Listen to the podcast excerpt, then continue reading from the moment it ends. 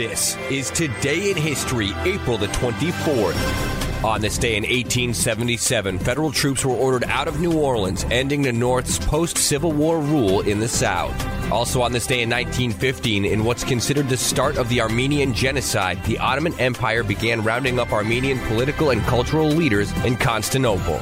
And on this day in 1916, some 1,600 Irish nationalists launched the Easter Rising by seizing several key sites in Dublin. The rising was put down by British forces five days later. On this day in 1932, in the Free State of Prussia, the Nazi Party gained a plurality of seats in parliamentary elections. On this day in 1953, British statesman Winston Churchill was knighted by Queen Elizabeth II. On this day in 1962, the Massachusetts Institute of Technology achieved the first satellite relay of a television signal using NASA's Echo 1 balloon satellite to bounce a video image from Camp Parks, California to Westford, Massachusetts. Also on this day in 1967, Soviet cosmonaut Vladimir Komarov was killed when his spacecraft smashed into the Earth after his parachutes failed to deploy properly during re-entry. He was the first human spaceflight fatality.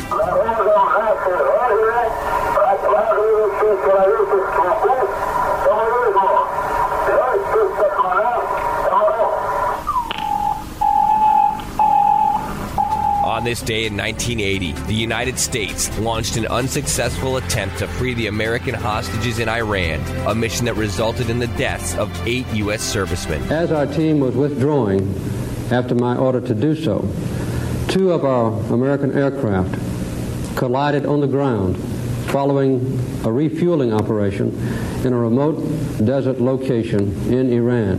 To my deep regret, eight of the crewmen of the two aircraft which collided were killed, and several other Americans were hurt in the accident. In 1990, the Space Shuttle Discovery blasted off from Cape Canaveral, Florida, carrying the $1.5 billion Hubble Space Telescope.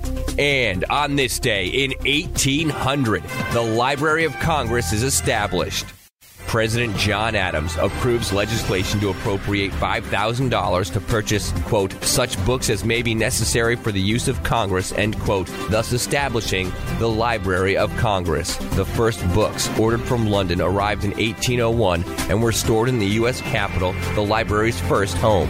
The first library catalog, dated April 1802, listed 964 volumes and nine maps.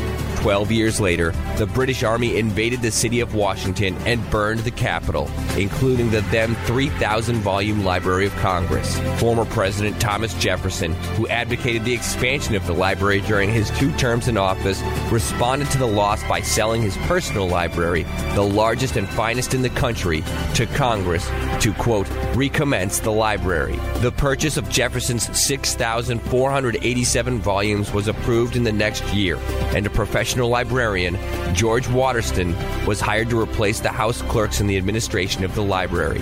In 1851, a second major fire at the library destroyed about two thirds of its 55,000 volumes, including two thirds of the Thomas Jefferson Library. Congress responded quickly and generously to the disaster, and within a few years, a majority of the lost books were replaced. After the Civil War, the collection was greatly expanded, and by the 20th century, the Library of Congress had become the de facto National Library of the United States and one of the largest in the world. Today, the collection housed in three enormous buildings in Washington contains more than 17 million books, as well as millions of maps, manuscripts, photographs, films, audio and video recordings, prints, and drawings. The Library of Congress established April 24th, 1800, on this day in history.